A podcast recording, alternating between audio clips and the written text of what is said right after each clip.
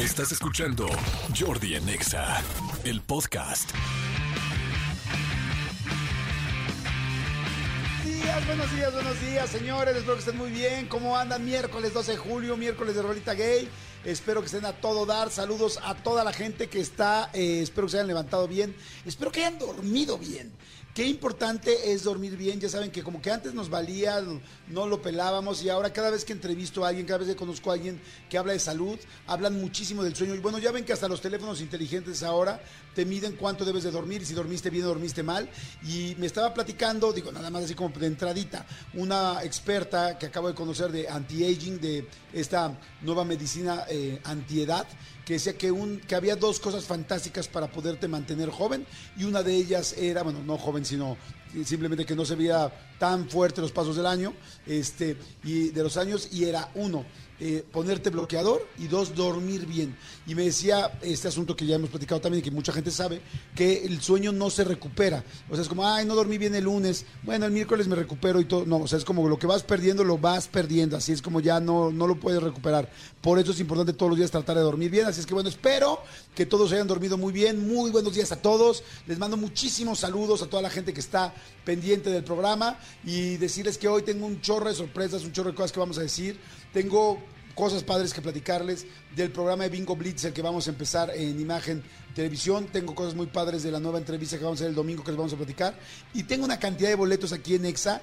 Ya saben que EXA es la estación más importante del pop en el mundo en español. Así, no hay más. Eso es real. Si no lo habían pensado, piénsenlo. Tiene muchísimas EXAs en todo el, no solamente en México, sino también fuera de México. Y este, y lo que se toca aquí es lo que realmente empieza a marcar tendencia en todo el, pues, en todo el mundo musical en español. Así es que, pues por lo mismo, tengo también mega boletos y mega invitados y por eso afortunadamente viene gente muy interesante, lo cual yo agradezco mucho. Fíjense, tengo pases cuádruples para Disney on Ice el 14 de julio en el Auditorio Nacional, que para llevar ahorita a los niños está increíble. Tengo pases dobles para Emanuel y Mijares este 9 de agosto en el Auditorio Nacional, que también ya lo hemos dicho, que es fantástico y que es un conciertazo. Tengo pases dobles para Charles Ans, el rapero mexicano, el 22 de julio en Pepsi Center, que muchísima gente le gusta el freestyle, el, ra, el freestyle, ¿sí? El freestyle, mijo, el freestyle, el este el, rap y Charles Sands, el, el, hip hop. Entonces, bueno, va a estar aquí en México eh, presentándose este 22 de julio. Eh, va a estar fantástico.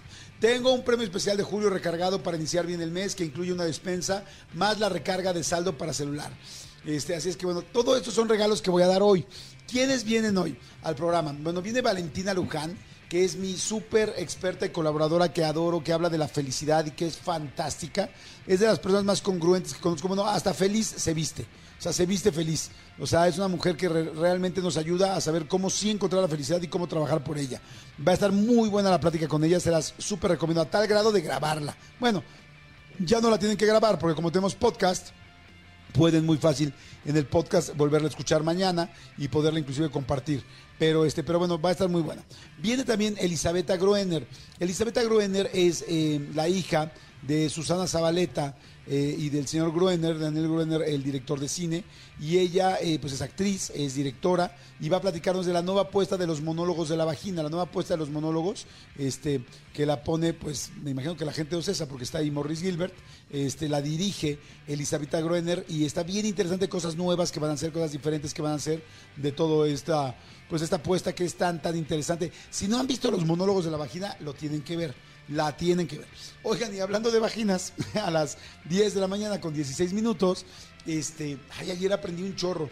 Hicimos un programa especial eh, de la industria del porno y, aprendí algo que no tenía ni la menor idea. Estaban diciendo, estábamos platicando de que ya ven que en el porno, pues eh, cada vez se ven más tomas más explícitas y en estas tomas explícitas pues de repente se ve el semen, ¿no? De diferentes maneras, formas y este caprichosamente aventado de repente hasta en el techo. Pero bueno, el asunto es que yo no tenía ni idea que en las películas porno la mayoría de, este, de, de, este líquido, de este fluido, lo, no es natural, evidentemente, porque salen cantidades que son irreales y que luego la gente lamentablemente pensamos que así uno debe de, de, tener de fluido adentro y no es así. Lo que me estaba platicando el director de cine ayer, que me impresionó mucho, es que le preguntaba, bueno, ¿y cómo hacen el semen falso para las películas? Y me dice, mira, antes lo hacíamos, y me contó, no lo van a creer, antes lo hacíamos con piñas coladas. Nos agarramos una piña colada y este y dejábamos las piñas coladas tres días al sol y a la intemperie, bueno, no a la intemperie, pero al sol afuera, ¿no? Y después de tres días se hacía una forma muy viscosa que pues simulaba el fluido, ¿no? Me dice, pero ahora ya no es necesario. Le dije, ¿por qué no? Dice, pues porque ya lo venden. Dije, ¿Cómo que lo venden? Sí. Este, o sea, ¿lo venden? Le digo, ¿cómo? Sí, se venden tarros de 500 mililitros, de un litro, litro y medio. Le digo, ¿litro y medio de semen? Sí, o sea, digo, ni las ballenas, ¿no? Bueno, no, sí, las ballenas sí, sí sueltan una locura. Pero este, y me dijo, le digo, ¿pero y dónde lo compran? Y yo jugando, ¿no? Le digo, ¿qué? ¿En Mercado Libre, en Amazon? Me dice, sí. Le dije, no es cierto. ¿Venden semen para las producciones en Amazon? Mira, ya lo estamos viendo, ya lo están viendo. No manches, ya lo buscaron. Semen falso, pusieron aquí en Amazon, puso Manolito. Dice semen falso, equipo de semen de ganado. Ah, no, ese no. Water based creamy white lube. No, ese no. Dice así, espermidin, probado por terceros en Estados Unidos. Ah, Chihuahua. Como que probado. este. 1600 pesos cuesta. ¡Guau! ¡Qué impresionante! Lubricante imitación semen, 200 mililitros. Sí es cierto. No, espérate, que hay un libro. ¿Qué es esto? Un libro que se llama Cooking with Semen. Cocinando con semen. Delicious recipes, eh, deliciosas recetas. Eh, y tan deliciosas como inapropiadas. Con semen. ¡Wow! Y además está en los primeros lugares de ventas. Este, qué interesante. Bueno, yo jamás me lo imaginé este, 1.600 pesos cuesta el frasquito. No, te tardarías una vida en hacer eso. Te tardarías, mandé, pídelo. Prime Day. Lo pedimos porque es Prime Day. Oigan, este, qué cañón, ¿no? Está interesante. Pero bueno, en fin, se los quería platicar, se los quería contar. Este, ¿cómo está? Buenos días ya. Este, empieces a reportar, ¿eh? Porfa, aquí ya saben que aquí hay que reportarse, por favor. Son las 10 de la mañana con 19 minutos de este miércoles, que es miércoles de Rolita Gay. Y a ver, por, diles por favor, mi, querido Elías, ¿a dónde pueden mandar un WhatsApp? Porque ya quiero saber quién está del otro lado, quiero saludarlos, quiero que eh, eh, buen vibremos. A ver, mándenme eh, saluditos, vibra y sobre todo su nombre a ese WhatsApp. ¡Ahora! Escríbenos al WhatsApp de Jordi en Nexa. 5584 11 14 5584 11 14 ¿Aló? Jordi en Exa. Ahí está, perfecto, ya están, dice, hola Jordi, yo soy Silvia, hola, soy Marifer, buenos días chicas, ¿cómo están? Gracias por estar escuchando, ¿dónde andan? Cuéntenme por dónde andan. Buenos días, malditos perritos, soy Julio, ando en Uber, escuchándolos todos los días, Manolo, este, perdón, eh, muchos saludos, también saludos a Manolo. Saludos, dice, hola Jordi, nosotros tuvimos una experiencia en el mar, ah, no, es otra cosa, dice, hola Jordi, buenos días, soy César, porfa, salúdame, a Manolito y a Tony. Claro que sí. Hay malditos perritos, me encanta que súper eh, escriben rapidísimo.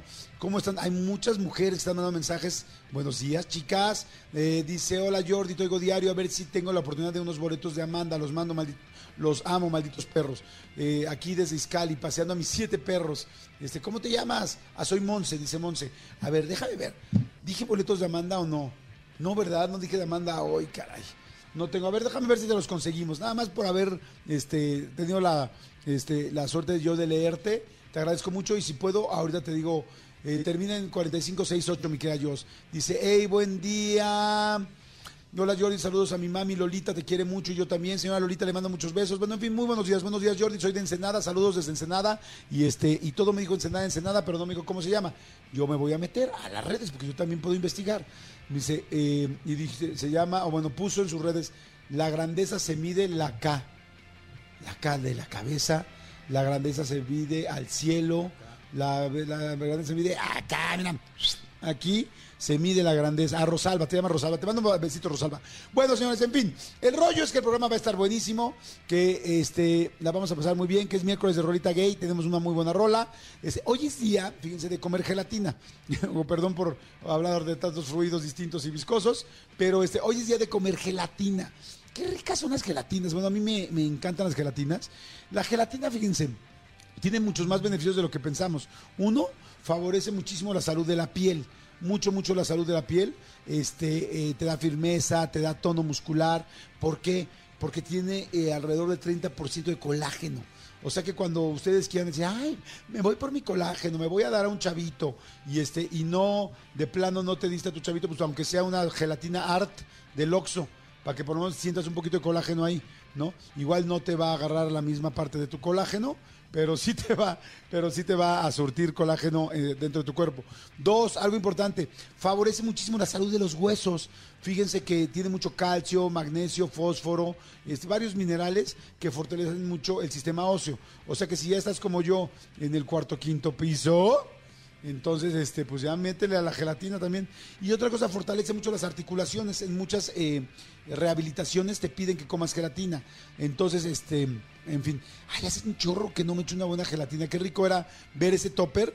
¿Se acuerdan todos de ese topper güey redondo que tenía así como no onditas, sino como, como triangulitos alrededor de todo el topper? Ya del típico blanco de topperware que muchas mamás tuvieron y que te hacían ahí las, este, las gelatinas, que luego hasta era difícil quitar la gelatina de la parte eh, de adentro porque como tenía como, pues, ¿cómo se llama? Como vértices así en medio, pues como que estaba medio difícil, pero no en medio, sino alrededor.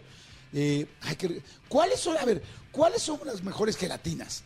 ¿Cuáles son las mejores gelatinas de marca? A ver, díganme qué gelatinas siguen. Mándenme un WhatsApp y díganme qué gelatina es la que comen ustedes. Este, yo no me acuerdo realmente. Yo comía la Art. En mi casa se comía la Art. Y tengo que aceptar que algún día que nos estuvo yendo bien mal de lana, se pusieron, eh, mi papá llevaba gelatina granel. O sea, ya compraba como la gelatina en unos botes raros sin marca y ahí la dividíamos y este y, y era muy buena. También compramos en algún momento, ay, qué rico, sí, las gelatinas, estoy viendo ahorita el Tupperware, el molde del Tupperware de la gelatina. Este, ¿saben qué? También alguna vez les pasó, yo tuve una época donde les digo que en mi casa de- las cosas no estaban nada bien y mi papá compraba en el mercado, en el mercado de portales, compraba el shampoo y la el shampoo y el acondicionador a granel y la mermelada a granel también, o sea, digo, qué padre tener una mermelada de marca. Pero pues cuando no te alcanza y quieres tener una mermelada, pues puedes llegar y, y en, en estos lugares donde venden, ya saben, este, el arroz, los frijoles, la este mm, la pasta, los este, las lentejas y mole, ahí venden mole. Ahí venden también muchas de estas cosas a granel. Si a alguien no se le había ocurrido, como afortunadamente se le ocurrió a mi papá, pues este se los, se los comento para que se puedan alivianar si por ahí necesitan ahí una, una ayuda. A ver, Jordi dice, la gelatina yellow, claro, la yellow era muy famosa. Dice Jordi, gelatina de Gary, de frutos rojos. Sí, esa la he comido también, pero se me hace como que no, no me tocó tanto.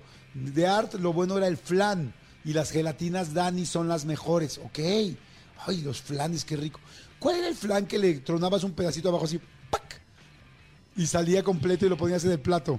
¿Se acuerdan que había- sería Dani? ¿Recuerdan que había un flan así? Dice Jordi, el topper se llama gelarrosca. Lo dice mi hermana que es vendedora de Topperware. Gracias, Marifer. Gracias. Dice Jordi, la gelatina Yellow es muy buena. Eddie Yamal, saludos desde San Luis. Dice, buen día, Jordi. Eh, mi nombre es Viri. Las gelatinas ricas son las Art, pero las que vienen en bolsita. ¡Wow! Me acaban de mandar así, pero un mega trancazo de regreso a la juventud.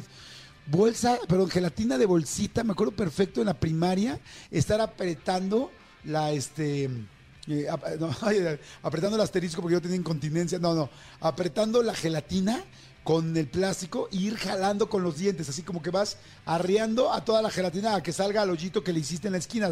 ¿Me explico? Como que estás pastoreando a toda la gelatina. así, como que la estás jale, jale, jale con los dientes y ya cuando llega a la esquinita, ahí sí ya le haces lo que viene siendo la, sección, la, la succión.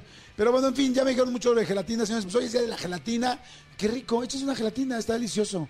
Y además ahora ya hay gelatinas sin azúcar y tal, y hay dietéticas para la gente que se está cuidando. Y para los que no, pues qué rico pasarla eh, divertido y pasarla muy bien. Oigan, bueno, en fin, tenemos un programa fantástico, va a estar muy bueno. Tengo unas cosas que platicarles de Madonna y un chorro de cosas que platicarles de mucha gente, pero este nos vamos a ir a música. Ah, bueno, les platico, me está diciendo aquí Cristian que platiqué de una vez lo de Madonna, se los platico.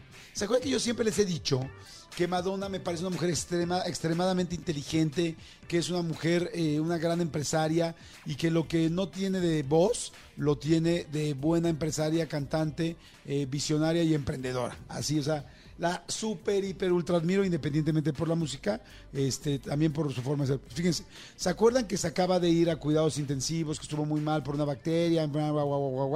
Bueno, ya salió, ya de hecho ya empezó a dar eh, mensajes de qué va a pasar con los conciertos, cuáles se mueven, cuáles están, está como que reacomodando todo, pero salió con una preocupación muy clara.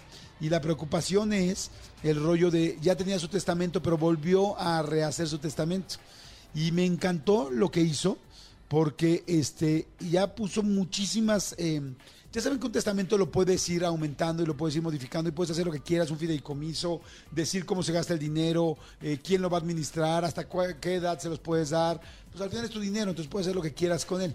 Bueno, pues este hizo todo un nuevo establecimiento de todo este rollo, porque fíjense, primero le dividió el dinero, tiene la, la fortuna de Madonna, la verdad no me imaginé que fuera así, es de 850 millones de dólares, sin contar los derechos de la música. O sea, tiene 850 millones de dólares, es una locura, es muchísimo dinero para ser un cantante.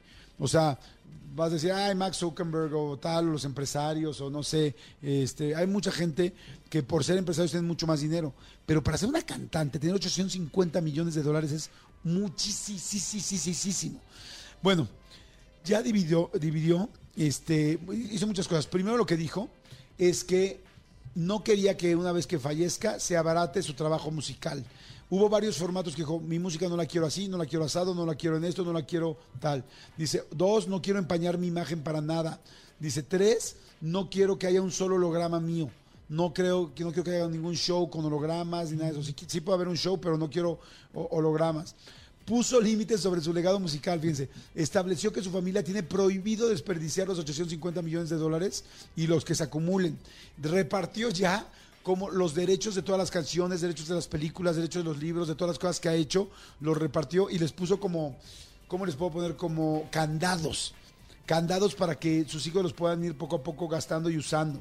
Este, eh, eh, el dinero lo dividió entre sus seis hijos me imagino que personas también de su familia, y algo que me encantó y que se me hizo algo lindísimo, dejó una herencia especial a largo plazo a, a su gerente que ha estado toda la vida con ella, que es eh, Guy O'Sherry, que ha estado con ella, pues lleva más de 40 años con ella trabajando, ha estado siempre al lado de ella, siempre ha aguantado las buenas, las malas, las bajas, las altas, todo, y le dejó una parte también de su, de su herencia.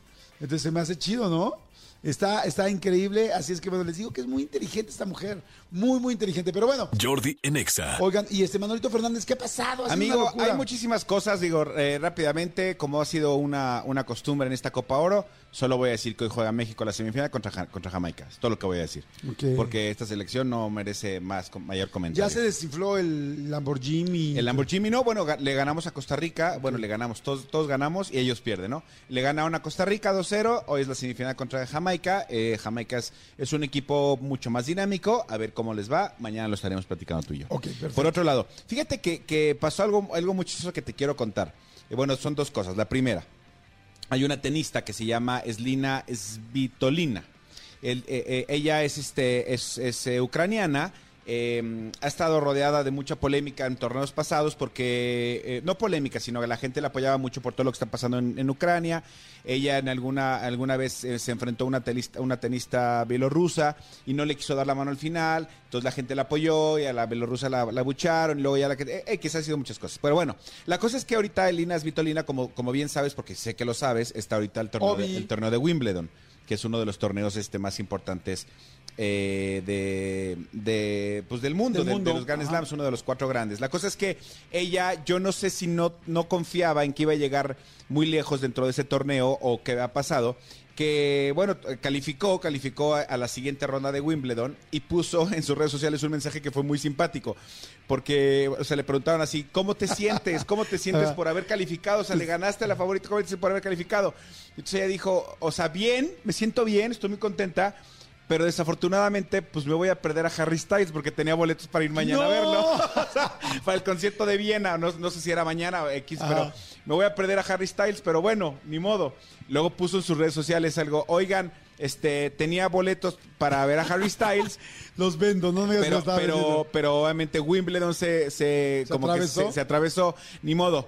¿A alguien le interesan mis boletos? Ja, ja, ja, ja. Entonces, obviamente fue como muy simpático decir, oye, mucha gente la criticó y dijo, qué poca fe tienes en ti. No, pues simplemente tú puedes comprar unos boletos y ya. Y si no, Quizá puedes- los puedes compró ir- hace un año y no lo Exactamente. sabes. Y si no puedes ir, pues ya los vendes y no pasa absolutamente nada. La cosa es que el Harry día de Styles le ayer... contestó. Harry Styles No, ya le contestó. qué bueno Harry. Styles le contestó y le dijo, muchísimas felicidades. No te preocupes, tenemos cuatro shows más de esta gira. Eres bienvenida al que quieras. Mucha suerte en el resto de tu torneo. Y le puso, firma H. O sea, Ah. H de Harry. ¿No lo amas? Ay, lo amo. ¿No lo amas? Aunque la H es muda, lo amo. Pero él no, Porque él se sí. expresa y muy bien. Muy bien. Amo a Harry Styles, soy team- co- co- ¿Cómo es el, el fandom de Harry Styles? Harry Styleros. No, ¿cómo son las Harrys, las Stylers? Las ¿qué Harrys, serán? no, porque las de Harrys No eran sé. las de amigas de las del. De las del este. ya sé qué quieres decir. de Y las se me fue el del lugar. Hooters. Del, no, del Hooters y del otro cosa, del Angus. Del Angus. Ay, los qué del carne había en el Angus. No manches, ¿todavía está abierto el Angus o no? No, sé. No manches, yo también hace años que No sé, y, y no, y no comimos ahí la semana pasada. No, No. sabemos si está abierto. Nunca, nunca he comido en un Angus, fíjate. El Angus es un lugar donde había muy buena, muy buena carne, pero la verdad, o sea, muy buenos cortes. Sí. Y, y las meseras eran chicas Eran muy muy guapas. Eran chicas muy, muy guapas, donde no se sabía si la chica guapa era nada más como de welcome, bienvenidos, este, o si podías hacer una cita. Exactamente, no si eran sé, solo ¿no? meseros también escorts. De, de hecho, al comedor de Televisa le decían el Angus, ¿te acuerdas? Ay, cabrón. No. Pero me saltó. No me pongas imágenes así de golpe, hombre. Pues está muy. Es el Angus. Ah, ¿es el Angus? Ajá. Butcher House. Sí existe. Todavía. No, no, y la publicidad te deja Hay corte claro. y pechugas. Sí, exactamente. Creí que nada más se veía carne. Ajá. Carne de res, Sí, pero no. De hecho, veo como, que también al hay comedor de pechugas. Televisa así le decían el Angus. Ah, sí. Sí, que era el angustioso comedor. Ah. Cuando sufrías. Ahorita ya obviamente ya el comedor de Televisa la verdad es que sí está, está increíble el de Santa Fe más. Pero ah, bueno. pero el comedor de todo Televisa. de El todo comedor de Televisa, Ah, sí. El comedor pensé de en los otros comedores. No, no, no. Oye, amigo, y, y- y- y otra cosa rápidamente. Ahorita platicabas, ¿cuánto dijiste que, que- que tiene de fortuna Madonna y, que te sorprendió? 850 millones de dólares. Y tú dices que para una cantante eso, es- eso es una can- cantidad considerable. Pues sí, creo que sí. ¿Sabes cuánto recaudó Bad Bunny en su gira del 2022? ¿Cuánto? Échale. Ahora, una cosa es que lo haya recaudado y otra cosa es que ya sea de él, ¿eh? Porque acuérdate que hay impuestos, tal, o sea, pero, nada más para ver. Pero solo en su gira del 2022. O sea, solo el último año. Dos mil millones. Solo de la gira. Dos mil millones. No. 435 millones de dólares. Solo en el 22 recaudó de su gira. Entonces, eh, claro, ¿qué, qué pasa con Madonna? ¿Y qué pasa con estos cantantes? ¿Qué pasan con eh, Rolling Stones que tienen mucha lana, tal, tal, tal? Pasa un poco o un mucho, creo que lo que, lo que pasa, lo que pasó con los futbolistas.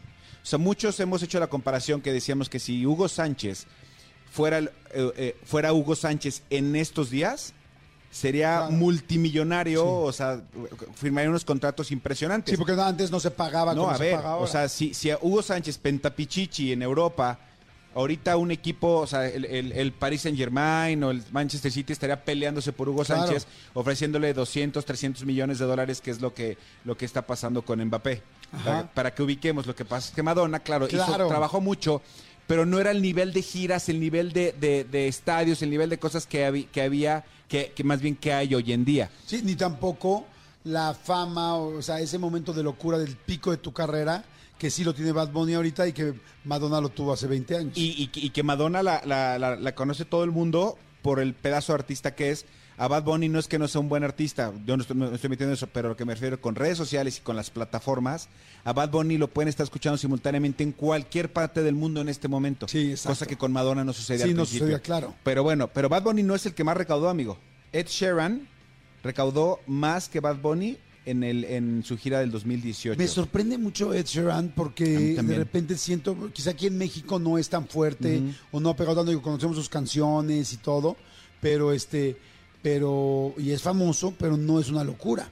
Sin embargo, pues por lo que veo en el mundo sí. En el mundo sí es un trancazo. Pero bueno, en te- el resto del mundo, porque la principal parte del mundo obviamente es México, de México para el mundo, ¿no? Exactamente. ¿No se dice? No, de. México para el mundo. De México para el mundo. Así dirán, en Alemania dirán de Alemania para el mundo. Eh, en Izmiquilpan dirán de a lo mejor en Alemania dicen, dicen de Düsseldorf para México y para el mundo. Puede ser. A lo mejor así dicen. Puede Quizá, ser. quizá en, en Inglaterra dicen de Londres para México y para el mundo. Puede ser. A lo mejor así, sí, sí sabes que real, real, real, este, eh, las montañas rusas en Rusia se llaman montañas, montañas americanas. Ay, no manches. Sí, ¿Neto? sí. ¿Qué quiere decir montañas mexicanas? Me No, no, muero, no, no, no, no, montaña americana o alguna cosa así, lo leí el otro día, pero sí, es, es- es como, es como muy chistoso, sí. O, o el chile, en Chile no se llama chile, ¿Cómo se llama? ají, ¿Ají? ají. ¿Ají? Al picante le dicen ají. En, o sea, en, en- en Chile, en el país, No le llaman el chile. picante se llama ají. Ok. Sí.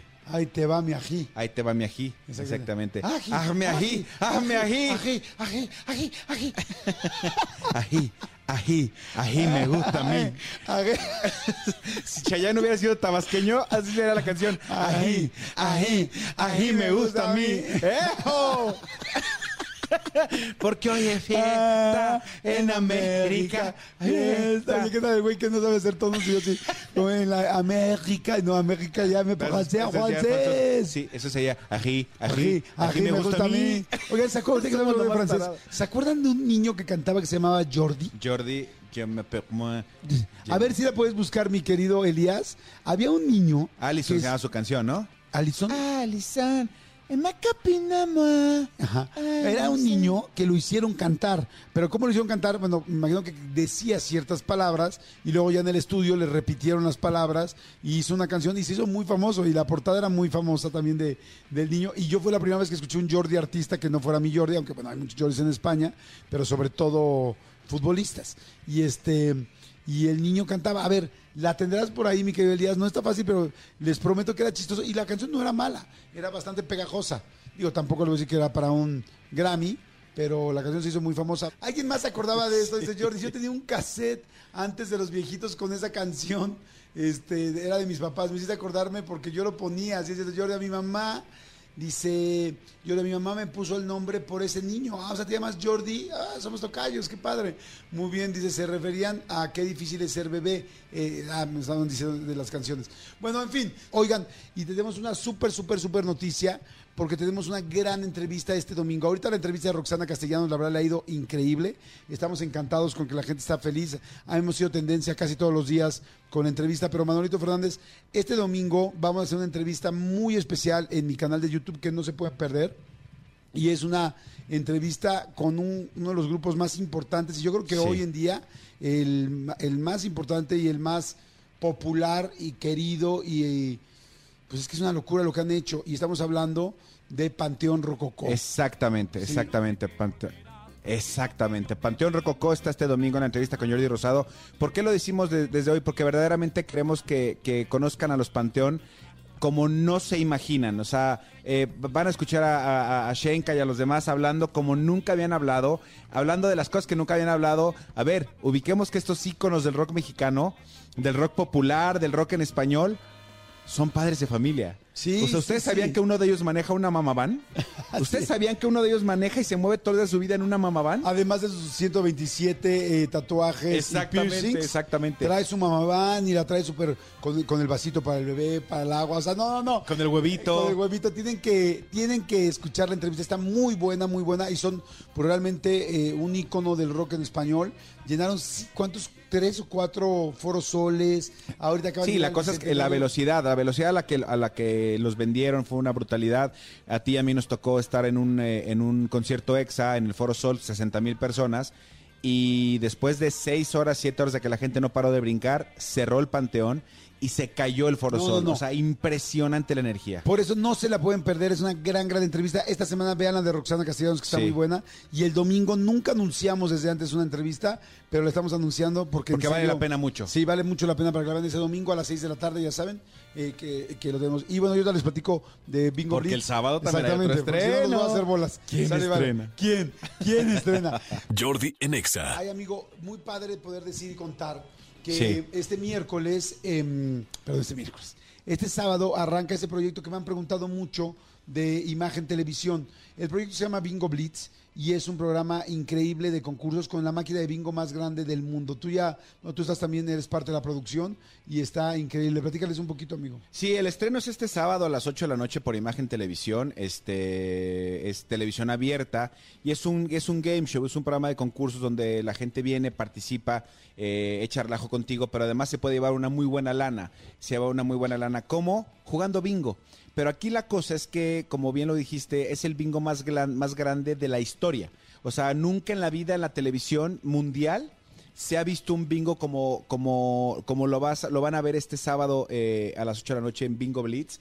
Eh, es un programa que tecnológicamente está a la vanguardia y muchas veces eh, platicamos y hacemos cosas y decimos tecnológicamente, no, créanme, créanme, yo llevo mucho tiempo en esta industria, igual que tú, nunca habíamos visto lo que No. van a ver este sábado a las 8 de la noche por Imagen Televisión. Está muy padre, el programa es muy divertido, es muy familiar, es muy para pasarla bien. eh, vas a jugar, vas a jugar desde tu casa porque es un invitado del público junto con un famoso. Exactamente. Hacen equipo el famoso y el invitado y juntos tienen que contestar ciertas preguntas para conseguir sus bingo bolas y, e ir llenando su planilla de bingo. Entonces tú te vas a ir emocionando con cómo van llenando, qué números salen, cuáles no, cuáles necesitamos, en fin. Y al mismo tiempo vas a estar jugando, contestando las preguntas, porque hay seis rondas de preguntas con diferentes categorías y está muy divertido. Estas preguntas les van a dar acceso a las bolas para que eh, pues para que las tengan y puedan seguir apostando y jugando y es es una combinación de suerte Sí. con conocimiento Sí. pero con mucha diversión Muchísima diversión. Y además, o sea, además de toda la lana que se pueden llevar, que es una muy buena cantidad de lana, también, por ejemplo, los participantes entran a una ruleta, que es, que es una ruleta de premios donde se pueden llevar este, noches de hotel, se pueden llevar eh, electrodomésticos, pantallas, este, todo mundo brinca, brinca cuando le sale la pantalla, porque nos ha tocado que muchos han llevado la pantalla y la gente se emociona mucho con, la- con la- una pantalla, este, electrodomésticos, colchones, este, o sea, de verdad, de verdad, de verdad, independientemente de que se la van a pasar muy bien, van a poder jugar ustedes con el que está jugando. Y si quieren participar, métanse a las redes sociales de, de- de- Imagen Televisión o de Bingo Blitz, que de hecho es Bingo Blitz eh, MX, ¿no? Bingo Bli- Blitz MX, ahorita también la hemos estado tanto en, Jordi Rosado Oficial como en, arroba soy Manolo Fer, hemos estado poniendo ba- bastantes cosas de Bingo Blitz.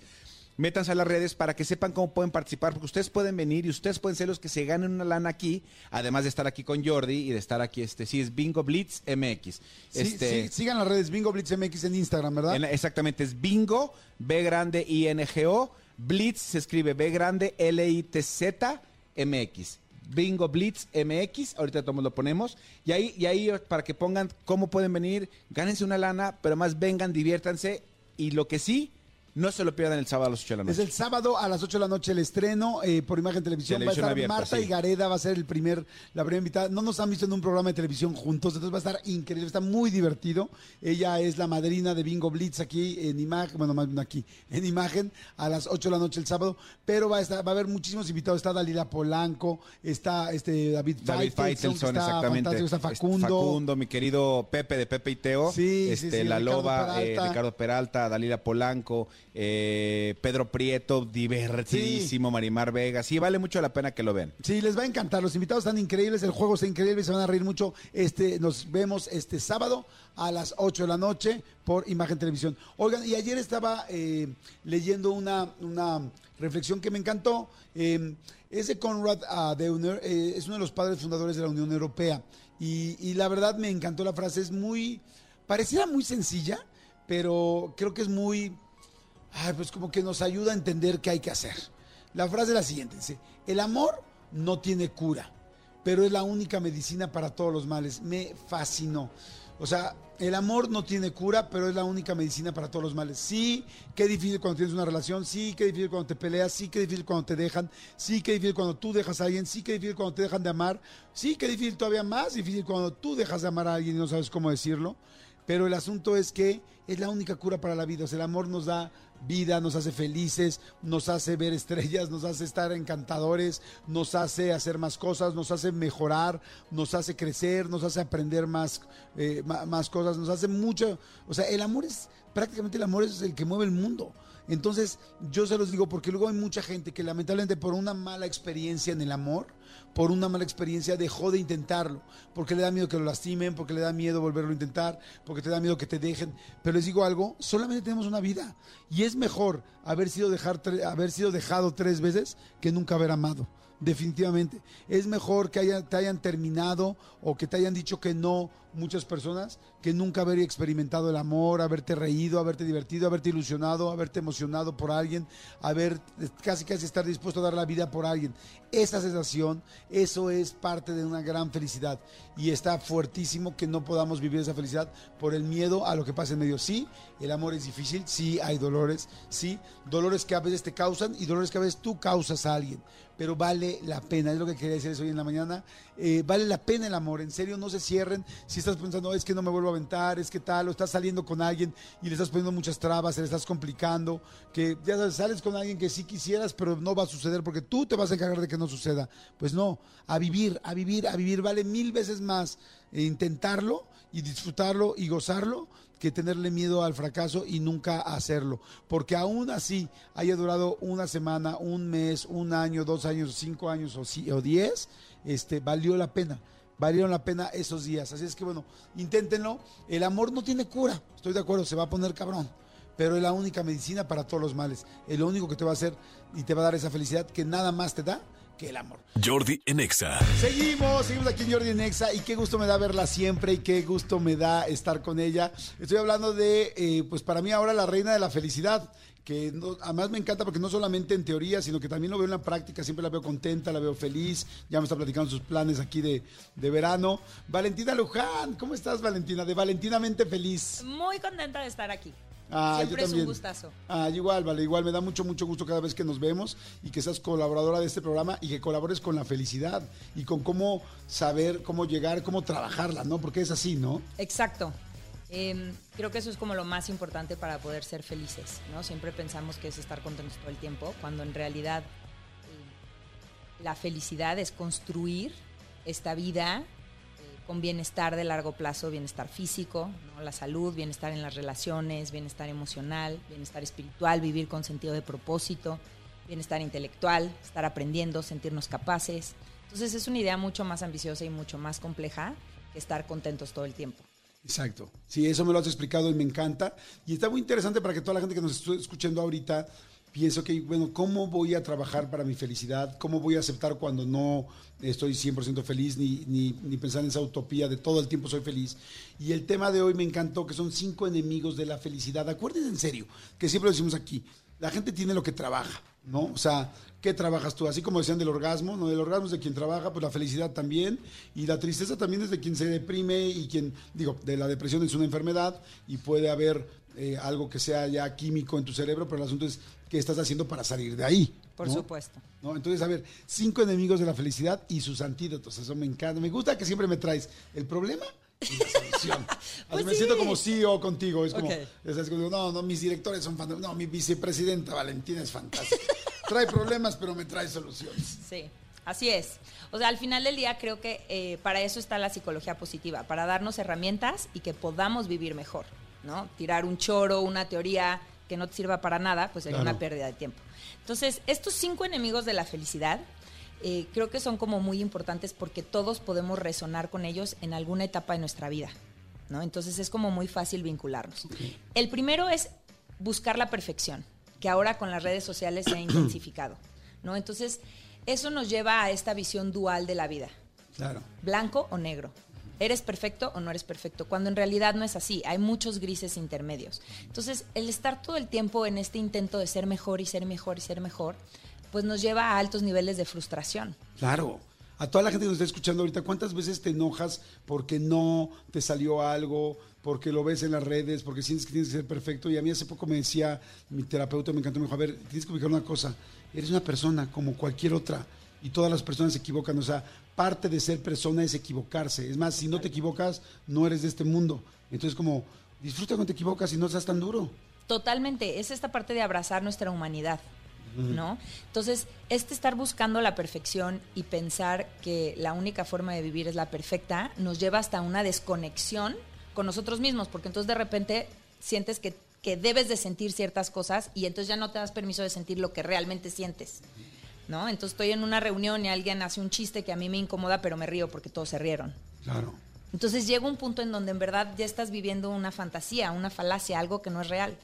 Y con las redes sociales, pues todo el tiempo te estás comparando y te estás sintiendo insuficiente, porque en las redes realmente pareciera que toda la gente tiene la vida resuelta y que todo es perfecto. Y entonces tú conectas con la tuya y dices, pues la mía no es perfecta. Yo me peleé con mi esposo en la mañana, mi hijo se enfermó la semana pasada, el proyecto de trabajo se está complicando, o sea, hay obstáculos. Entonces, el antídoto para este perfeccionismo tóxico es el suficientemente bueno, ¿no? Porque tampoco se trata de irnos al otro extremo y renunciar a tus sueños, a ser mejor, a proyectos, ¿no? Entonces, ¿dónde puedo, en qué punto puedo realmente aspirar a algo mejor, tener sueños y tener aspiraciones, pero no vivir asfixiado Sí, con sí. el nunca es suficiente y con Claro. estoy todo el tiempo frustrado porque nunca voy a alcanzar esa perfección? funcionaría, por ejemplo, decir, ok, quiero hacer muy bien mis cosas, lo que sea que hago, cada quien en su trabajo, en su vida, en su familia, en sus relaciones, quiero hacer lo mejor que pueda,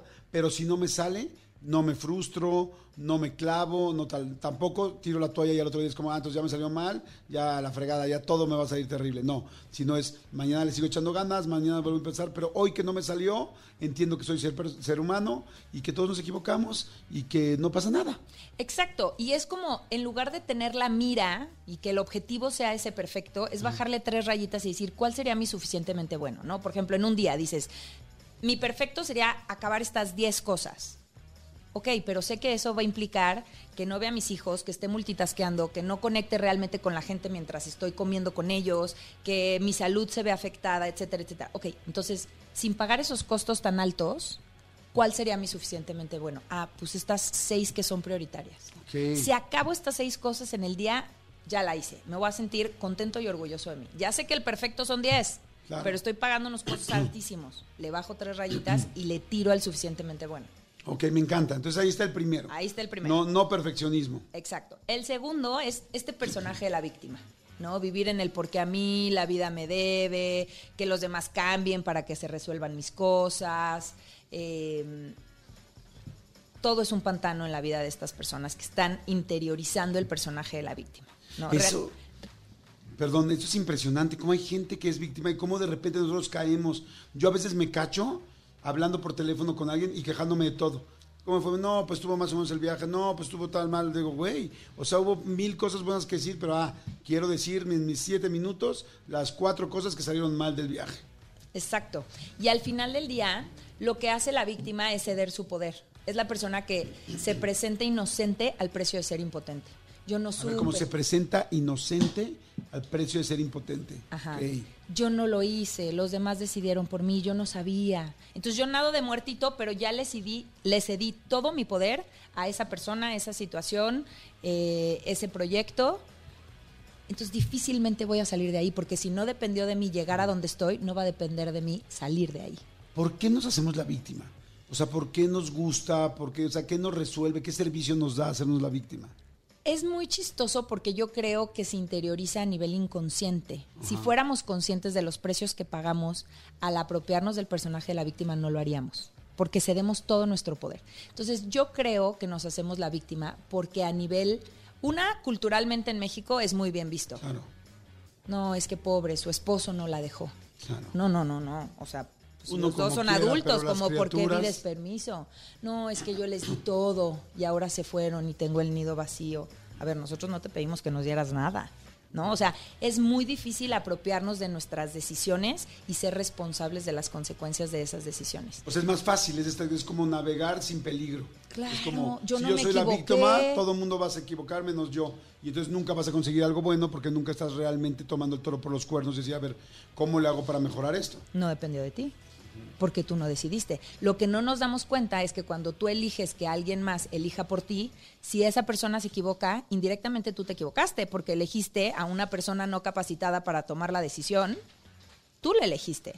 Pero es más fácil decir, no, el restaurante estuvo horrible. No, pero pues yo no lo escogí. Claro. Ay, tú te equivocaste. No, tú cediste tu poder a que esa persona eligiera dónde tú ibas a comer. Claro. Entonces, indirectamente sí decidiste. Claro, o sea, decidiste a decir, pues te lo cedo. Y entonces con lo que te cedo me aguanto y me chingo. ¿no? Entonces, el antídoto de este enemigo es la responsabilidad personal. adueñarte de tu vida, adueñarte de tus decisiones y sí, tendrás que asumir que en ocasiones te vas a equivocar. Claro. Vas a fracasar, vas a elegir a la persona equivocada, vas a tomar un proyecto que no sea rentable, lo que sea. Sí, pero por otro lado, vas a ganar realmente esa felicidad, esa tranquilidad de saber que estás decidiendo lo que tú querías y que esa decisión se basó en ti. Y además aprender, porque la única manera de aprender a tomar decisiones correctas es con- tomar las incorrectas. Exacto. Mi maestro dice, Ay, no me caes increíble. Muy bien. mi maestro dice, equivócate rápido, equivócate mucho y equivócate rápido. Ajá. Me encanta. Equivócate mucho y rápido para que lo demás empiece a ser y bien. aprendas. ¿No? O sea, si todo el tiempo estás teniéndole miedo al fracaso, estás renunciando a esa posibilidad de aprendizaje intensivo. Claro, claro, me encanta. ¿Cuál sería el siguiente? El que sigue es esta desconexión emocional, ¿no? Eh, es tristísimo, nunca habíamos tenido estos índices de depresión, Ajá. ¿no? Cada 40 segundos se suicida una persona en el mundo. ¿Cómo crees? ¿Cada 40 segundos? Ajá, según la. Organización Mundial de la Salud.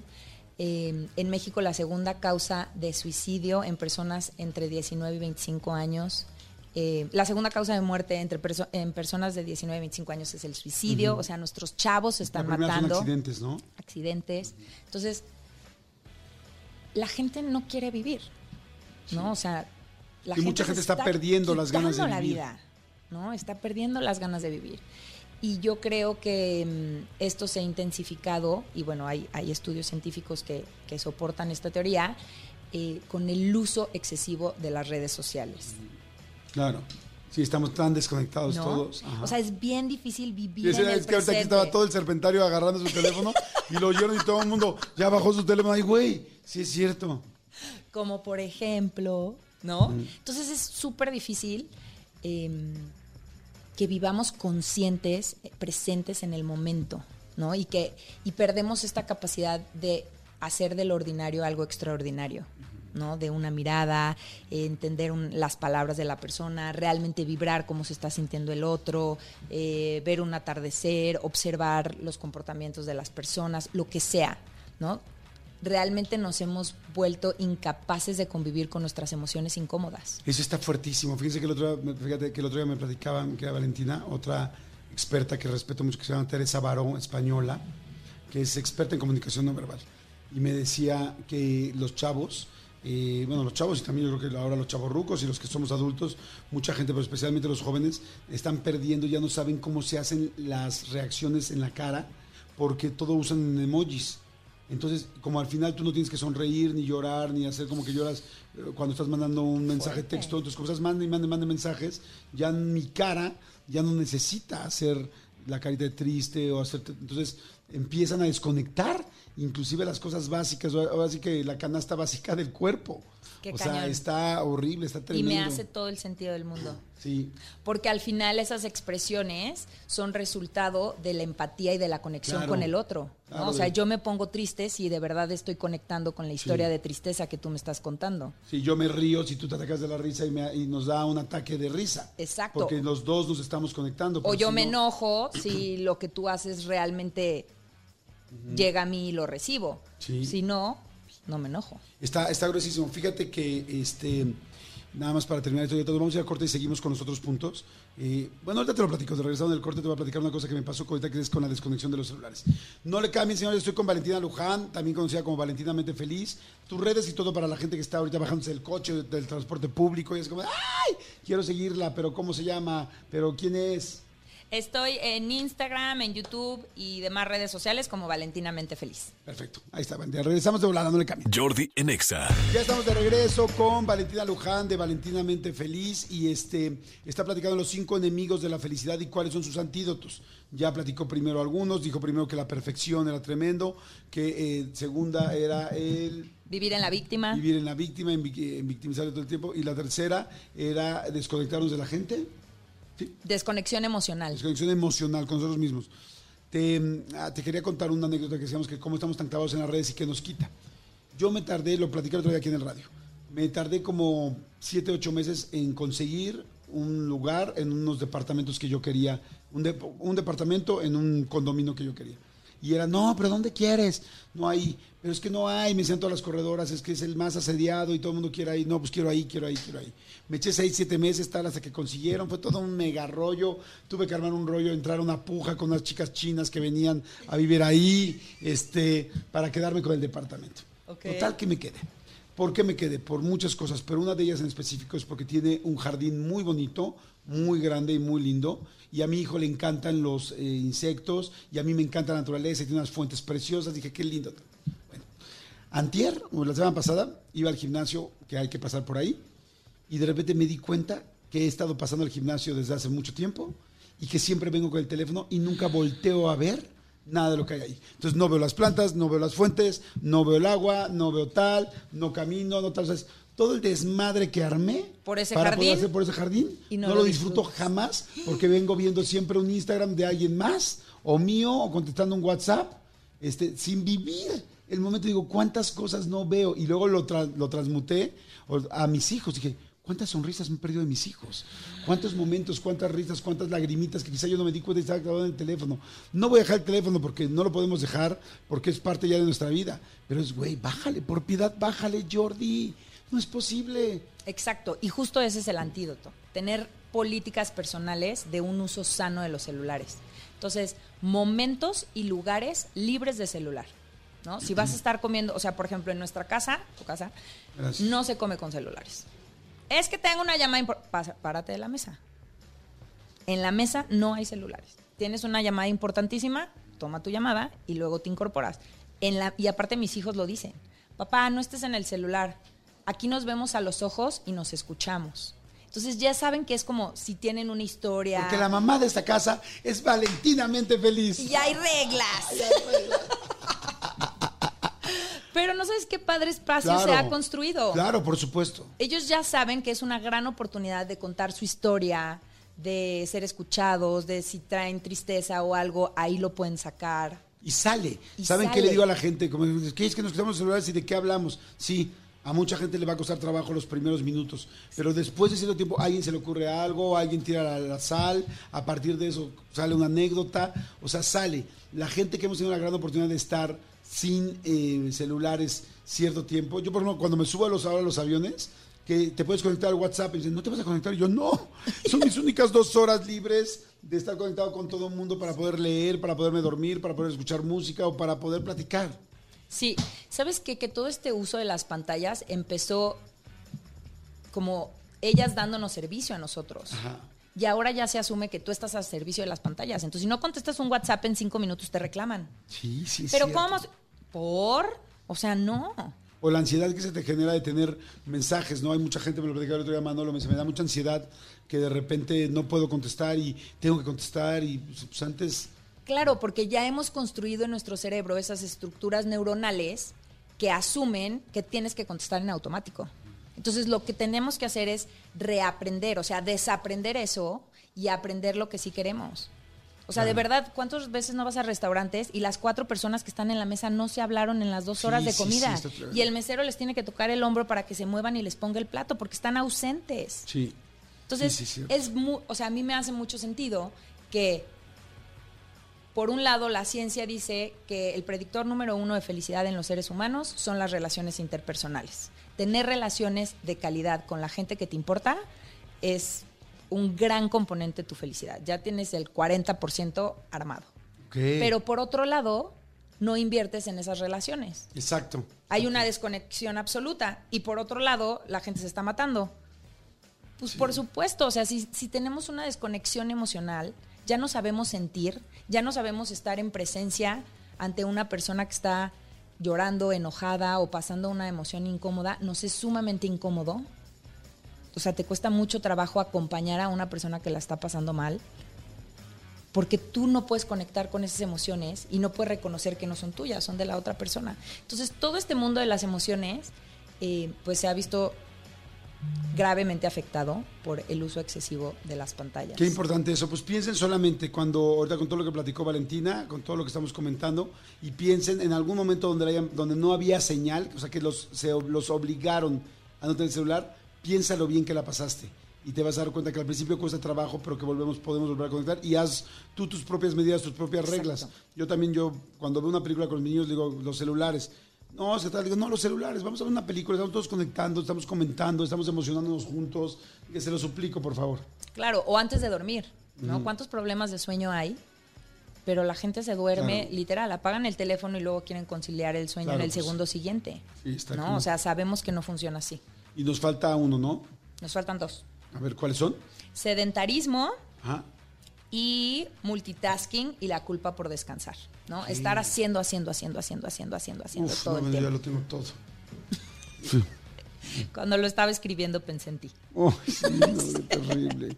Sí, no, no, no, no sé descansar, no sé relajarme, no sé estar quieto. Y se convierte en un hábito. Sí. Entonces, cuando dices, hijo, estoy cansadísimo, no, ¿cómo me voy a echar una siesta? Antes contesto este chat, armo este programa, veo este proyecto, tengo tres llamadas pendientes y volteas y muy probablemente no hiciste ninguna de esas cosas, pero no te diste el permiso de descansar y ya pasaron esos 40 minutos que hubieran sido una gran siesta. Sí, tienes toda la razón. Descansar, darnos tiempo. De hecho, no sé si tú me platicas o alguien me platicó de, uno, de una palabra, eh, creo que no sé si es argentina o española, que es para no hacer nada. O sea, y es, tienes que decir no hacer nada, aprender a, no me acuerdo cómo se llama, y es no hacer nada. O sea, es acostarte en tu cama, sentarte en un sillón, a pensar, a pendejear, a lo que sea. Me encanta. Que eso es muy importante y que mucha gente, la mayoría de la gente hoy en día no lo sabemos hacer y que es importante para la vida es no hacer nada y que eh, inclusive en las este, eh, religiones o en la parte más espiritual te sugieren que debe ser parte de tu vida, así como de tu buena alimentación, de tu buen dormir, una parte de no hacer nada, de así de ah, apagar, poner en pausa tantito tu cerebro sin estar dormido, sin estar meditando. O sea, porque meditar es otra cosa que también es fantástica. Es como, sí, sí, ahorita vamos a descansar todos. Voy a existir. Ajá, voy a existir, todos vamos a descansar, vamos a comernos una paleta. Suena increíble. Suena increíble, ¿no? Increíble, porque es ese momento de silencio. Como dicen, a ver, las mejores ideas y los mejores productos no salieron en medio del rush, del córrele, de la ansiedad. Salieron en esos momentos de aburrimiento y de reflexión y de decir, ¿cómo resuelvo esto? ¿No? O de conectar ese momento de creatividad de esta idea está increíble. Y no nos permitimos tener esos espacios de silencio con nosotros mismos. Sí, está No. Ay, pues Valentín, está interesantísimo. ¿Dónde te podemos seguir? ¿Dónde podemos saber más de todo esto? ¿Dónde podemos tener más contenido? Eh, está mi podcast en YouTube y en redes sociales como Valentinamente Feliz. Ahí trato de El ofrecer... podcast está en YouTube así, Valentinamente Feliz, Ajá. ¿verdad? Exacto. Y trato de ofrecer herramientas útiles y fáciles de aplicar para que la gente que se decida a vivir mejor sepa cómo hacerlo y no se esté frustrando y vacunando hacia sí mismo. Ay, fantástico. Gracias, Valentina. Pues está increíble. Síganla, por favor. Jordi en Exa. Seguimos y muy contento porque, bueno, pues hay una obra que todos nosotros eh, conocemos, bueno, no sé si todos, pero por lo menos todo el mundo la ha escuchado alguna vez mencionar. Muchos hemos tenido la fortuna de verla y estoy hablando de los monólogos de la vagina, que es fantástica, fa- fantástica obra. Y hoy estoy muy feliz porque estoy recibiendo a una chica que tenía muchas ganas de conocer porque... eh, pues por varias cosas. Primero la conocí por su mamá, ella es hija de Susana Zabaleta, es Elizabeth Groener. Eh, segundo por su papá, que dije, wow, o sea, admiro mucho el trabajo que hace su papá. Pero más allá de hablar de papás y de mamás, tuve la oportunidad de leer de, de ella ahora que entrevisté a Susana eh, para mi canal de YouTube y me di cuenta que era una chava muy, muy firme, con sus ideas muy claras, muy inteligente, que se fue a estudiar en el momento que ella creyó al extranjero, este, para estudiar muchísimas cosas de dirección, de actuación, de cine, creo, eso igual no, no sé si me estoy confundiendo. Y entonces como que platiqué mucho de ella, pero no la conocía físicamente y está aquí y es Elisabetta Groener.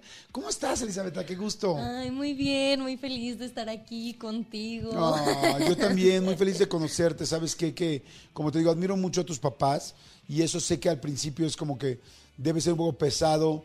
eh, siempre que la, bueno, en un principio, no siempre, pero que la gente te etiquete con la primera instancia que es tu papá y tu mamá. Pero más allá de eso, eh, que no lo podemos dejar a un lado, más allá de eso, cuando yo leí lo que has hecho eh, como actriz, eh, inclusive leí como un ensayo, un corto, algo, algo, lo que pasa es que luego tengo tanta información que tengo que leer que luego no me acuerdo muy bien, pero dije, qué interesante conocer a Elisabetta, desde el nombre. Desde el nombre me pareció, es la única Elizabeta que conozco. Y ahora vas a di- dirigir los monólogos de la vagina, pero bueno, antes de eso tenía muchas ganas. Sí has trabajado mucho, ¿no? Y estás muy chiquita. Pues creo que la verdad he tenido la, la oportunidad cuando yo me fui a, ¿no? a Inglaterra a estudiar allá. eh, creo que siempre eh, parte de un grupo como de personas muy, muy activas, ¿no? Que les gusta hacer su propio trabajo y hacer ellos todo. Y pues creo que hoy en día, pues eso, ¿no? Uno se tiene que hacer sus oportunidades y buscar y hacer de todo. Y entonces creo que he tenido pues la fortuna de estar rodeada de, de esta gente tan activa y, y me ha vuelto a mí también como muy activa, ¿no? Entonces uno ya no espera a que lleguen las oportunidades ni nada, sino uno las hace y, y eso al final es mucho más divertido, mucho más padre, ¿no? Ves y dices, wow, o sea, lo hice yo todo, ¿no? Exacto. Lo hicimos todos. Y pues eso es al final lo que cambia, pues las corrientes, el arte, todo, ¿no? Las modas, todo lo, es lo que cambia. Me, Entonces, me encanta lo que estás diciendo. Fíjense qué interesante lo que está diciendo Elizabeta, porque es cierto, mucha gente eh, de repente se pregunta, ¿por qué yo no tengo tanto trabajo? ¿Por qué sigo en este trabajo tantos años? ¿Por qué sigo en ese proyecto? ¿Por qué no hago tal? Y yo por lo menos algo que yo he descubierto en, a mi edad es que la mayoría de las cosas que yo, por ejemplo, he- he hecho es porque nos las inventamos, porque nadie nos llamó. O sea, para este programa de radio que están escuchando ahorita, nadie me llamó, nadie me dijo, oye, me encantaría que fueras locutor algún día. No, fue hace un día de, a ver qué hacemos, vamos a invitar un proyecto, a ver si pega, vamos a presentarlo a esta estación, a esta otra, tal. O sea, es como que muchas cosas es, como que estamos muy acostumbrados a, querer que las cosas pasen y no a generar que sucedan, ¿no? Sí, sí, sí, sí, exacto. Y, y luego también mucha gente piensa, o sea, que claro que es muy, muy, muy difícil, ¿no? O sea, uno intenta 300 cosas y salen dos, ¿no? O sale una y, y creo que la gente piensa mucho o se piensa mucho tal vez a veces en el como, ay, bueno, sí, pero puedes hacer estas cosas por no sé qué, o en, en mi caso, ¿no? Ah, pues tú haces estas cosas pues por tus papás y que no sé qué. Y en parte sí, claro que abre una gran plataforma, abre una, un- o sea, muchas oportunidades, pero pues al mismo tiempo creo que se debe de hablar mucho más de, pues eso, de, de cuántos proyectos y de cuántas cosas intenta la gente y de que funcionan una o dos y pues de que hay que intentar, intentar, intentar hasta que salga algo, ¿no? Claro, exactamente. Y ahora me encanta porque estás actuando y estás dirigiendo los monólogos de la vagina, que es una obra pues icónica, muy importante en todo el mundo, pero que en México además ha dejado como una línea muy, muy clara. Cuéntame cómo llegó esta oportunidad, eh, qué padre, que, cómo es dirigir a tu mamá, este, en fin. Em, pues íbamos a hacer, o sea, sí, íbamos a hacer lo- los monólogos de la vagina em, actuada, ¿no? Este, en la puesta eh, actual, bueno, que siempre que todo mundo ha visto, ¿no? De las tres mujeres, que en las sillas, descalzas y así, que fue, ha sido muy importante, ha sido muy, muy histórica, em, pero realmente de pronto... Pues no sé, o sea, creo que fue idea principalmente de, de Gaby de la Garza, de hecho, porque ella también eh, estaba haciendo monólogos y luego creo que entró una novela o algo así, y ella dijo, oye, ¿y si le damos la vuelta? Sí, ¿y quién le da la vuelta? Y dije, no, pues vamos a, dirigirla así, a ver, Eli, tú la, la puedes dirigir, y dije, sí, ok, y entonces pues fuimos y realmente pues igual, ¿no? Eh, decir las ideas, ¿no? Eh, co- convencer a Morris realmente, eh, pensar y digerirlo y, pues realmente al final sí se dio y ahora está con nosotros Sofía Alexander y, con, y mi mamá y pues ha sido bien padre porque ha sido un proceso pues muy, o sea, como yo estoy dirigiendo y actuando también, entonces pues no es tanto de que yo me siento y les digo y les digo qué hacer y no es como tan tradicional, es más colaborativo y bueno, también cómo no va a ser colaborativo con, con dos mujeres tan creativas y tan inteligentes y con tanta experiencia, ¿no? Como Sofía Alexander y, y como mi mamá, o sea, es eh, es increíble realmente. Sí, son las tres mujeres en la silla con... eh, No, o no, no, o es no, ya. es como llevarlo, ¿cómo es? es Pues es como, es un poco una, una reinterpretación, entonces realmente am, el otro día alguien, alguien me dijo esto, yo no me había dado cuenta, pero eh, como que creamos atmósferas y se vuelve un poco más íntimo, ¿no? Porque quieras que no, pues los monólogos, yo cuando lo leí dije, pues esto se siente como una como una plática que tenemos mi mamá y yo en el, en el desayunador o que tenemos, ¿no? Mi mamá con sus amigas o yo con mis amigas, entonces pues hay que hacerlo así. Y entonces se crean como, pues eso es un poco más dinámico y se crean pequeños espacios, pequeñas atmósferas de, de cada monólogo. Ajá. Y es como entrar un poco en la vida de la persona en la que lo está contando. Wow, me encanta. ¿Cuándo, ¿Cuándo empieza esta obra? No, y llevamos ya cuatro funciones. Ah, ok, ya llevan cuatro funciones al día de hoy. Ayer 5. Ayer cinco, sí, sí, sí. Y pues ahora eh, afortunadamente nos ha ido bien, hemos recibido muy buena respuesta del público, que eso siempre es bien padre, eh, pues conectar, porque nunca sabes, ¿no? Siempre pues es una un volado y entonces ahora hemos extendido, vamos a extender temporada Ay, este, bueno. julio y agosto ¿En dónde están? ¿En qué teatro están? en el libanés. Ah, en el Libanés, ay, fantástico. Sí, sí, sí, sí. Porque además es un teatro súper icónico, súper lindo, muy céntrico. Sí, no. es, es un gran, gran, gran teatro. Digo, todo, todo teatro por el simple hecho de llamarse así, ya es un gran teatro, pero este tiene una gran ubicación. No, está fantástico increíble llegar, está es precioso. Sí, Oye, sí, ¿y sí. cómo es, eh, aunque me- es- escucho lo que me dices que es colaborativo y entre todos eh, están aportando, pero pues, al final tú llevas eh, la línea de la dirección. ¿Cómo es manejar a tu mamá? O sea, es como decirle, oye, mamá, esto, o ella te dice, sí, mi amor, fíjate, te, te- te da recomendaciones ella también a ti. ¿Cómo es? Eh, la verdad ha sido increíble porque ella me ha sorprendido mucho. Yo estaba, yo estaba muy nerviosa porque dije, ay, no sé si no, o sea, si va a confiar en mí o no, o qué va a suceder, pero realmente ella se entregó así 100% a todo y yo le decía, oye, ¿y si lo haces? O sea, yo le daba una idea y entonces ella lo llevaba así a mil, ¿no? Y eso fue como, wow, fue increíble. Ella me contó, ella nunca había tenido un proceso así como un poco más de, de laboratorio, un poco más horizontal. Entonces, pues yo creo que también fue divertido para ella y... Y pues, no sé, fue increíble que, que confió en mí y confió en Sophie y como que las tres, las tres nos, nos aventamos y, sí, fue muy padre ver ese lado de ella donde cada vez se emocionaba más, ¿no? Y daba más ideas. Fue increíble, a ver, tú conoces a tu mamá, este, el- eh, la mamá de Elisabetta es Susana Zabaleta, para toda la gente que se está uniendo. Tú conoces a Susana, a tu mamá, eh, pues de toda la vida, evidentemente. De hecho, desde adentro nadie la conoce más, nadie la conoce mejor que tú, porque estuviste nueve meses ahí. Eh, si eres nueve, de nueve meses o eres siete mesina, Sí, no, no, digo para, saber, para hablar correctamente, no para ser, Sí, me, se gusta ser muy claro con mis cosas, ¿no? Pero este, descubriste cosas nuevas de tu mamá ahora que la estás dirigiendo, porque no sé, igual ves una película y dices, wow, qué buena película hizo mi mamá. Ves una novela, este, que ya a mí me dejó claro que odia hacer novelas. Este, ya tienes que ver la entrevista, pero te digo que tienes que ver. O ves una obra de teatro y dices, wow, mi mamá. Pero una cosa es ir a ver como su hija y espectadora, y ahora ya como directora decir, ay, cabrón. ¿Qué hizo con lo que yo le dije? Porque ahora sí estás viendo otra parte del proceso. ¿Estás descubriendo una parte nueva de Susana? Sí, sí, definitivamente. Eh, creo que la verdad yo nunca me esperaba, porque ella es una, o sea, aunque sí es mi mamá y claro crecí con ella, he vivido con ella y todo, es una persona muy diferente a mí. Yo soy una persona muy diferente a ella, incluso también en cómo pensamos eh, artísticamente y creativamente, ¿no? Las películas que nos gustan, los libros que leemos son diferentes. Entonces yo se me hizo muy raro y muy sorprendente ver cómo hacemos tan buen match creativamente. O sea, yo le doy una idea y luego ella da otra y otra y otra y otra. Y entonces se hace como un muy buen balance, ¿no? Como de mi lado un poco más, no sé, loco y raro, no sé, como raro. Y ella es, es como lo lleva a algo más refinado, a, a no algo donde más gente puede conectar. Entonces, sí, la verdad a mí me sorprendió muchísimo poder hacer. O sea, que hiciéramos tanto match, la verdad. Qué lindo, qué padre. Ahora, la gente que no ha visto los monólogos de la vagina o lo ha escuchado el nombre, porque además en México simplemente decir vagina hace 15 años que empezó esta obra llamaba la atención a todos. No fue como cuando pusieron la obra de Los hombres aman a las cabronas. Era como, no mames, ¿cómo dice cabronas? Sí. En el título, ¿no? Pero vagina, yo me acuerdo que fue muy llamativo, ¿no? Y era precioso llegar y ver y escuchar a tres mujeres hablando de cosas pues tan femeninas, tan personales y al mismo tiempo tan de todos, ¿no? Sí, sí, o sea, sí. poderlas compartir. Este, ¿Qué es los monólogos de la, la vagina? Para la gente que no la ha visto, para la gente que no sabe.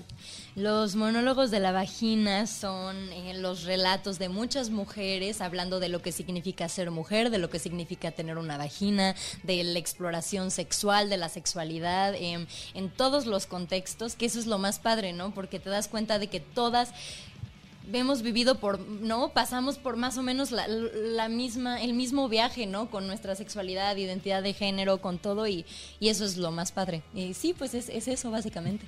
Wow, pues la verdad te felicito, Elizabeth. Qué padre, qué, qué buena.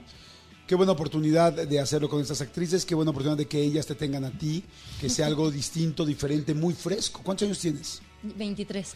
Fíjate qué, qué cosa tan más linda, o sea, poder dirigir una obra de ese peso a esta edad, además una obra con, pues sí, con esa trayectoria, si es que se puede ver que las obras tengan trayectoria en este país y en todo el mundo. Es como muy interesante. Me va a encantar ver tu esta nueva versión, esta versión Sí. pues con esta pues con este refresh, más que con ese refresh, con esta mm, posición tuya, con esta diferencia y, y- y todas trabajando simultáneamente basadas en una nueva dirección que es la tuya. Entonces me, me encanta, Elisabetta Groener eh, dirige los monólogos de la vagina. Entonces repetimos, está en el Teatro Libanés. ¿Qué días? Eh, los martes, todos los martes a las 8. Ok, todos los martes a las 8 de la noche. Están ampliando la temporada para julio y agosto, dijiste. Sí. todo julio y agosto. Aprovechen, en serio. Eh, siempre lo platicamos y siempre todo el mundo, ay, quiero, quiero, quiero. Y luego cuando ya se acabó, ay, ya se acabó. O sea, las obras de teatro son con las personas ahí, sí ubicamos todos, ¿no? Que esas personas, juntar esas agendas es complicado, juntar a todo el mundo, juntar el teatro. Los teatros tienen otros compromisos con otras obras, con otras personas. O sea, es un trabajo colaborativo en serio bien, bien, bien complicado, que es como magia que se junta todos los martes a las 8. Sí, a las Todos 8. los martes a las 8 de la noche, ahorita en el Libanés, pero esa magia se va a acabar. Y esa magia se va a acabar en dos semanas, en dos meses. Entonces, aprovechen en serio, no se esperen a ver cuándo. Es ve de una vez. Si quieres hacer algo en la vida, hazlo de una vez, porque después posiblemente ya no está ahí. Así es que, este, Elisabetta, gracias, qué No, gusto. gracias a ¿eh? ti, Padrísimo. gracias a ti. Y vayan, vayan a verla y saludan mucho a tus papás, que les vaya muy bien. Y este, y pues bueno, ahí nos vemos en tu, en la obra, en tu puesta. Sí, sí, sí, sí. Qué lindo, y me va a dar mucho gusto verte también actuando. Pues a ver. a ver qué tal. A ver qué tal. Jordi en Exa. Señores, es momento de irnos al expediente X. Mi querido Cristian, por favor, suéltalo. Expedientes X. Porque hasta los temas más irrelevantes merecen ser comentados. Jordi Rosado en Exa. Ahora sí, amigo, ahí está el fondo del expediente X Así y es, es, tu amigo. momento. Así es. No nos hagamos, es tu momento. No, amigo, por supuesto. Mi momento es cuando llego a esta cabina y, y Oana Salazar nos provee de Garibaldis. Ese es mi momento. Muy bien, aplauso a Ana hoy que nos trajo sí. Garibaldi. Oana se rifó. Qué se pena rifó. que entre uno, dos, tres, cuatro hombres, la primera que fue pues la, la- más este, sutil en traernos algo y la más a- alivianada fue... Amigo, ¿Tú trajiste? yo traje la vez pasada eh, una charola de pan. Ah, es cierto, amigo. Pero bueno, Tienes pero, técnicamente sí fue Tienes la razón. primera, porque yo soy el primero. Exactamente. Ella es la primera. Muy bien, muy es bien. Niña. Tiene razón, Es tiene niña razón. cis. Ok, perfecto. Amigo, te Amigo, quiero contar este expediente que, honestamente a mí me dio mucho, mucha, eh, mucha risa lo que pasó. Fíjate que eh, se hizo viral un, un video donde está una pareja eh, en, el, en el momento de su boda civil. Están en el registro civil, están con el juez y ya sabes, este... Están eh, los dos como muy nerviosillos, están, este, él trae una cara como de, de, de- de honestamente me da, me da terror dar este paso, ¿no? Como muchas veces sucede y como la verdad sí, yo creo que no, no creo que haya gente, aunque queramos, eh, que tenga como una cara normal cuando vas a dar ese paso, cuando te vas a casar. Yo el otro día veía justamente el video con mis hijos y, y sí, el- eh, cuando estoy en el altar esperando a mi esposa, sí, sí, mi, mi- mi hija me decía, papá, qué rara cara tienes. Sí, era como entre emoción, nervio. Evidentemente, Claro. pues no, no, no sabes de lo, lo que te espera, no, no, no del matrimonio, sino en ese momento. Eres como el centro de atención de todo. todo el mundo aunque- sí, todo mundo está volteando a ver, aunque estás como hombres eh, tenemos consciente que ella, que la mujer siempre es el centro de atención de una boda, pero tú también como- eres como, como parte de este, de este rollo. La cosa es que eh, eh, está- están ellos casándose, tal. eh, De, de hecho, vamos a poner el video en nuestras redes sociales, tanto, tanto en las del programa como en Jordi Rosado Oficial, como en arroba soy Manolo Fe, lo vamos a poner. Y están eh, casándose. Entonces ya sabes que está el juez, este, están, van a empezar el momento de Jordi. ¿Aceptas a Oana Ajá. como tu legítima esposa y prometes serle fiel? No sé qué, pero Sí lo la parte- acepto. Sí lo acepto. Sí lo y- acepto. Y con el pan más. Sí, porque Este- siempre está muy pendiente de todo eso. Sería una increíble esposa, es una persona, platico con ella, es buena compañera, me ayuda, está preocupada por mi ojito. Mm, Sí, sí Exactamente. por mi- ah, ya sé cuánto no se Ah, preocupa con- ojito. con- de tu ojito, amigo. No, no, no, estoy hablando. ¿Hace de- cuánto alguien no se preocupa por tu ojito, amigo? No, amigo, estoy hablando de. No, no, el otro ojito está súper atendido. No, no, no. Ah. no, el ojito que parpadea. Ah, sí. El que amigo. guiña. El que guiña, sí, No, el otro, el otro, no, el otro No, no el guiña. otro, Nada más no. escupe el desgraciado. Hinche ojo escupidor. Escupe y no fuego. Bueno, la cosa es que está, está eh, la pareja eh, eh, es- están casados, ya sabes. Jordi, ¿aceptas a Ana como tu legítima esposa? No sé qué. da, da. Entonces, claro, todo el mundo saca celulares, empieza a grabar y todo el mundo piensa que Jordi va a ser la triquiñuela de no acepto, jaja. No, Jordi dice sí acepto, ¿no? Jordi, el hombre que estoy diciendo. Eh, entonces dice sí acepto. Ah, perfecto, perfecto. Y entonces, eh, de hecho, se llaman Miriam y Danilo. Eh, Danilo dice sí acepto. Ah, muy bien, perfecto. Entonces pasa con Miriam, ¿no? Miriam, aceptas a este hombre como tu legítimo esposo y prometes serle fiel en lo próspero y en lo adverso, en la salud y en la enfermedad, y amarlo Amigo, bien te lo sabes, de no tu vida. manches. Sí, me lo sé, me lo sé perfecto. Este, tal, y ella dice, no, no acepto. Entonces solamente todo se queda así y se empieza a reír. no, no es cierto, es broma, es broma porque es broma para el TikTok, ya sabes, ¿no? Y no, claro, claro que acepto. No manches. El juez se queda callado. El juez le dice, no estoy para bromear y menos para ser parte de un video de redes sociales. No. Levanta la mirada a todos los presentes, papás, invitados, testigos, padres, y les Y dice, ah, ¿verdad? Es una broma también para no, el video. no, no, no, les dice, esta ceremonia no se va a poder llevar a cabo hoy. No manches. A ustedes les ofrezco una disculpa, no me voy a prestar a, ser- parte de un video para redes sociales. Y a los novios voltea les dice, y ustedes por favor pasen con, con la señorita si quieren reagendar una nueva cita. Buenas tardes a todos. No manches. Cierra el libro y se retira el juez. Puta, qué mala Entonces solamente, onda. obviamente, eh, incluso la, la novia... Era una bromi. Incluso la novia le dice, no, no, señor juez, no, no, no, una disculpa, no, no, no, no, no me voy a prestar a esto. El juez se molesta, cierra este, el libro, retoma y se retira del lugar. Y los no, y no los no aceptó casarlos en- delante de todos. Mira, por un lado dices, uno, o sea, hay varias opciones, ¿no? Por uno dices, aguas, todos, ten cuidado, es una broma así. Segundo, dices, pues sí, o sea, un poco se pasaron.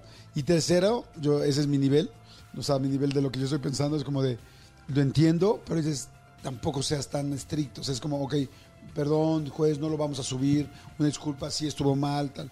Pero, güey, arruinarles el día así por una broma, ah, no sé. Sí, o sea, yo, yo sí creo Se que... me hace muy purista, Yo la sí neta. creo que Se me tiene hace que ver- purista slash mamón.